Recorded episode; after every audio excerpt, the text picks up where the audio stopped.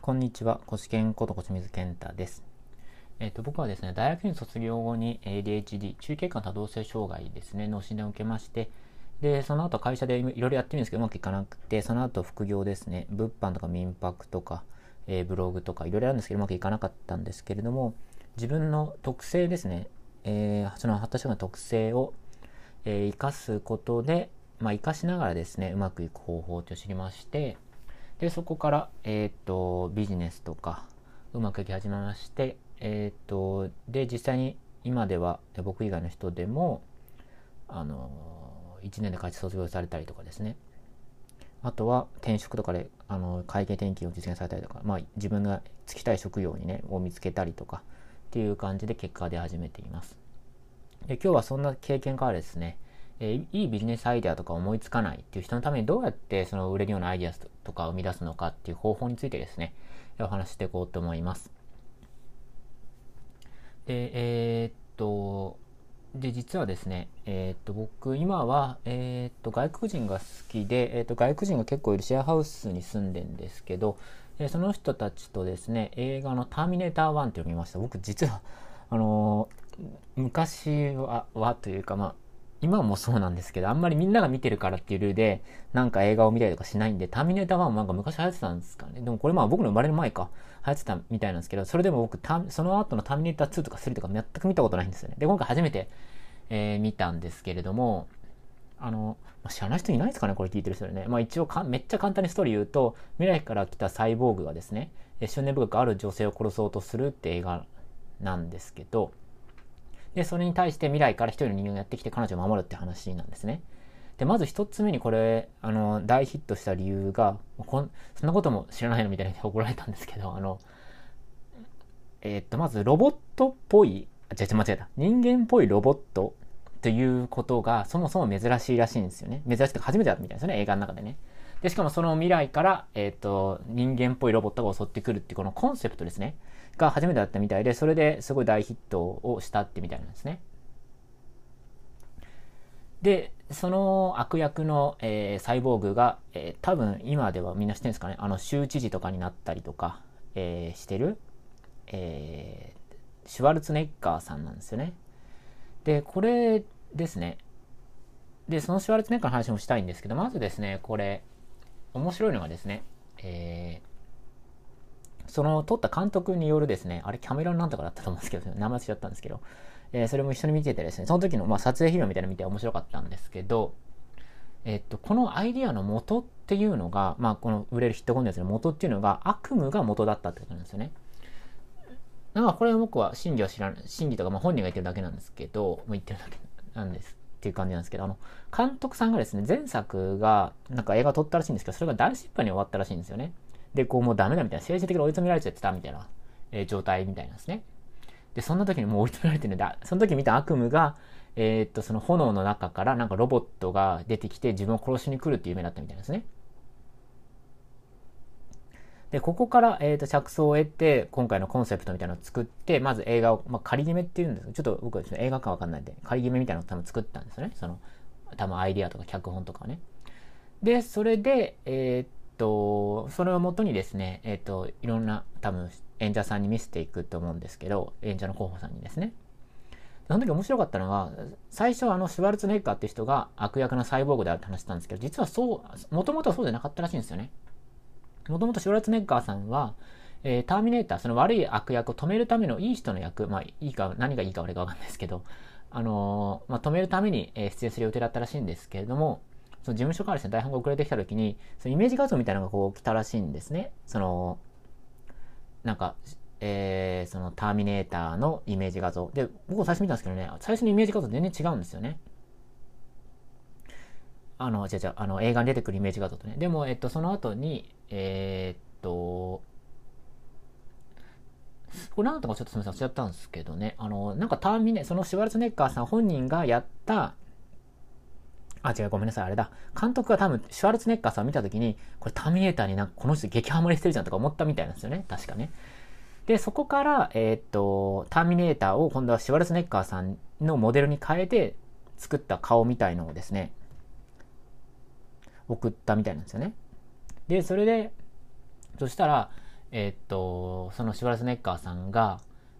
その自分がなターミネーターになってるイメージを見せられた時に自分がハマり役だと。自分も自身も確信したみたいなんですよね。で、そこから、えー、っと、シュワルツネッカーさんにも OK もらいまして、そこからターミネーターをシュワルツネッカーさんができるように脚本も変えてったみたいなんですよね。で、そしたら、それ大ヒットって感じなんですよね。今回わかるよ。今回とか、まあ、皆さんがしてるようにね。なのでですね、えー、っと、このエピソードを感じるのはですね、やっぱりその、すごい人っていうんですかね、そういうヒットコンテンツを生み出すような人とかっていうのは、本当にどんなアイディアでも、なんか、なんか有名なことわざあるらしいんですけど、えー、っと、なんだっけ、すごい人、ちょっと忘れちゃったな、天才はかなちょっと忘れてたんですけど、なんかすごい人は、なんか風の音からでも、なんかその何かを生み出せみたいなことを、そういう格言があるらしいんですけど、つまり僕思うんですけども、どんな、あの、どんなアイディアからでも、どんな出来事からでからでも、あのー、本当にすごい人っていうのはそこからアイディアを生み出せるっていうことなんですよね。まあ、どんなアイデアからでも。まあそうですね。なんかか自分の気持ちが動くようなね、アイデアからとかって言えばいいのかな。これもちょっとまああれなんですけど、多分、まあでもね、どんなことからでも何かしらね、コンテンツを生み出せるんだと思うんですよね。そういう変換力みたいな感受性みたいなのが重要だと思ってるんですよね。だから、あのジャズピアノだったら、あ僕、ピアノが趣味とか、まあ、ジャズピアニストとして、えーと、活動を、えーと、再開してるんですけど、ジャズピアノだったら、えっ、と、あれ、名前が、エロール・ガーナーって人がいて、その人がミスティっていう、まあ、有名な曲書いたんですけど、そのミスティの書いた時も、なんか飛行機にあるですね、ちょっと本当わかんないですけどね、飛行飛行機乗ってた時に窓のなんか模様なんか曇りみたいなのあるじゃないですか。あれを見て、なんか、そこからミスティって発想が思い浮かんで、あ、ミスティってなんか霧っぽいみたいな意味なんで、だと思ったんですけど、そこから発想が思いついて、えっ、と、大ヒットを書いてるんですよね。そんな感じでですね、常にこう、いろんなもの見て感受性、みんなが見た時に、すぐにこうなんかパッと思い浮かぶようなひらめきが思い浮かぶような感受性が高まってることが必要だと思うんですよね。で今回の場合は、まあ、まあ、悪夢なんでね、もうすごいことなんですけど、でもそれをただ悪夢だなって思思わずに、なんか活かせないかなっていうふうに考えてたりすることが重要なんだというふうに思うんですよね。もちろんそれが、あの、別にコンテンツ出したから全部それ売れるというわけじゃなくて、あの、あれですよね、ピカソだ、ピカソとかもそうですけど、あの、いろんなコンテンツ出していって、それで、うまくいってたら多作だって話をよく聞くんですけどね、あの、秋元さん、AKB を作った秋元さんもいろんな作詞作曲いっぱいされてるんですけど、それも、あの、もちろんね、まあ、ちょっとどれがどれだかわかんないですけど、あの、なんか、あんまり微妙だって言われた作品もあるらしいんですけれども、それでもまず出してみるってことをやってるんですよね。まあ、なんで、まずはそう、なんか、せめてその作品とかしなくても、なんていうんですかね、しなくても、なんか人に提案できるみたいな形にまとめておくと重要だと思うんですよ。もちろん喋るのもありなんですけれども、やっぱりまとまってる方が見やすいですし、話も聞きやすい。だから何かしら紙でもいいんで、なんかまとめておくとか、プレゼン書にまとめておくとかね、そういうの重要だと思うんですよね。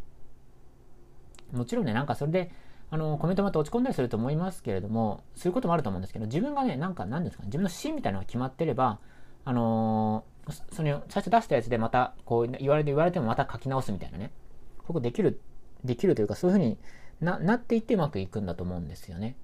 だから、まず一つ目大切なのが、その、芯みたいのを決めて、それにこう沿ったコンテンツを何でもいいから作ってみるってことだと思うんです。もっと言うと、芯ってちょっと分かりづらいと思うんで、なんて言うんですかね。自分が大事にしたいものってことですよね。を決めて、それに沿ったコンテンツを作っていくってことは大事だと思います。だから、あのー、これはあの成功小説家で、あの僕も音声対談させてもらってるポッドキャストですね。犬飼ターボさんって方言ってたんですけども、小説家、小説書くときもね、えっと、なんかまず一つのメインメッセージを決めることが大切ですって言ってたんですよね。だからそれを決めていって、その後の枝葉の部分っていうのは人の話を聞いていろいろ変えていく、柔軟に変えていくことが重要だと思ってます。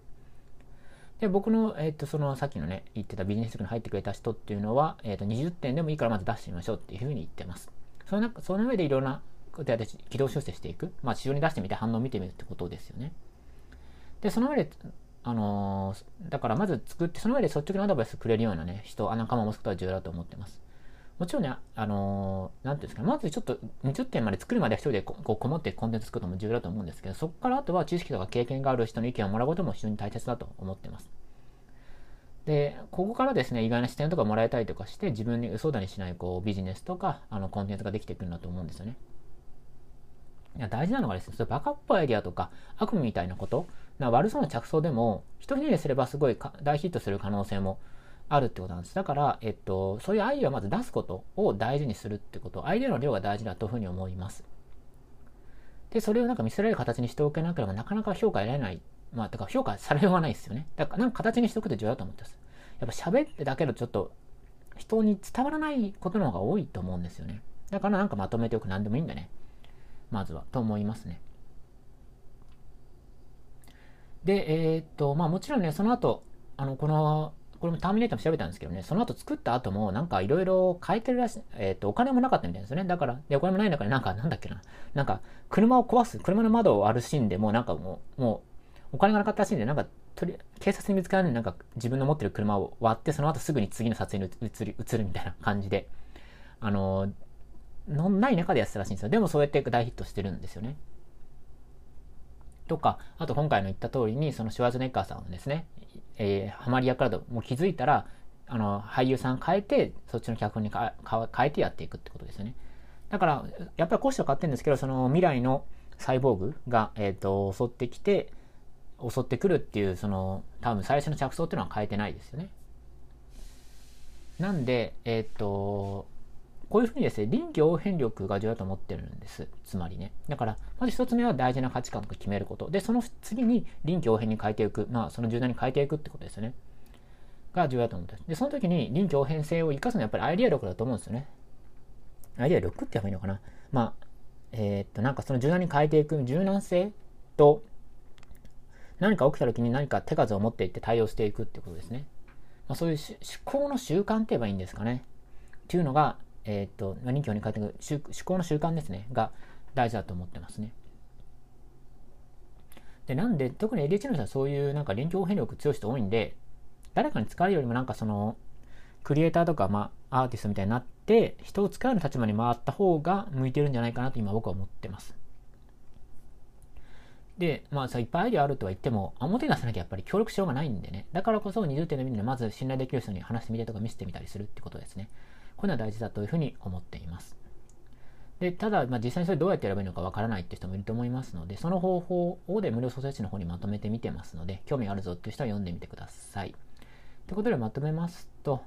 まあ、まずはですね、えー、っと、アイディアですね。えー、っと、を、えー、まあ、こう売れるようなアイディアを思いつくのかって、まず20っていうの意味から出してみるってことですね。で、常になんかどっかにネタが落っこちてるんじゃないかなというを意識で見てみるってことですよね。で、そこからまずちょっと作ってみて、あの、ちょっと作ってみると次にまた発想が出てくるってこと結構あると思うんですよ。ちょっとまた話飛んじゃうんであれかな。あれなんですけど。ジャズピアノの場合だったら、なんかピアノ、なんか、あ即興でその場で弾くんですけど、何かまずワンフレーズ弾いてみると、次になんか次の発展系のフレーズみたいなの思い浮かんできたりするんですよね。まあ、これいろんなアプローチの仕方がある人いるんですけど、僕はそっちのタイプで、なんか一つのひらめきからまた二つ目のコードなんかフレーズ出てくるみたいな感じで。あの、ビジネスにおける行動も最初ちょっとやってみると、次になんか行動を起こすことによっていろんな変化が起きるんで、そこからまた行動をとってみるってことですよね。そうやってやっていくと、だんだんこう自分の未来が変わっていく、今までと違う生き方になっていくんだというふうに思っています。まあ、単純に言えば行動しようしましょうってことなんですけども、そこにやっぱり自分の、ただ自分の価値観とか、えっ、ー、と、あと臨機応変力っていうのは、その思考のパターンですね。その、なんか起きた時に、どうその起きたことを捉えていくのかっていうこのパターンを変えていくことが重要だと思ってます。もちろん協力者も重要ですね。だから仲間の話もしてるんですけれども。なので、えっ、と、まあ、ただ、ただ何からやっていくと、まあ、一つ混乱しちゃうと思うすみませんね。いつも話が発散しちゃうんですけど、まずは何でもいいから表に出してみる。20っていうのもいいから表に出してみるってことですね。ビジネスのアイデアだったらなんかちょっとプレゼン資料にまとめてみるとか、なんか紙にまとめてみるとかですね。それで人に見てもらうってことをやっていくって積み重ねが大事だというふうに思っています。で、こんな感じで、あの、ちょっとでもね、そういうのアイデア出せる場とかを、えっ、と、あればいいなというふうに思ってますので、そのためにですね、えっと、今無料でですね、Facebook グループ作ってまして、そこであの ADHD の自分に投資する会っていうのがありますので、それも概要欄とか載せておこうと思いますので、興味がある人は、えー、っと、そちら見てみてください。そこでは無料で質問に答えるですね、えー、ズーム相談とか生配信もですね、ちょっと時間をあのあんまり決めないことが多いんですけどこの日にやりますみたいな感じで、今日ちょっと時間が空いたんでやりますみたいな感じになると思うんですけども、やってますので、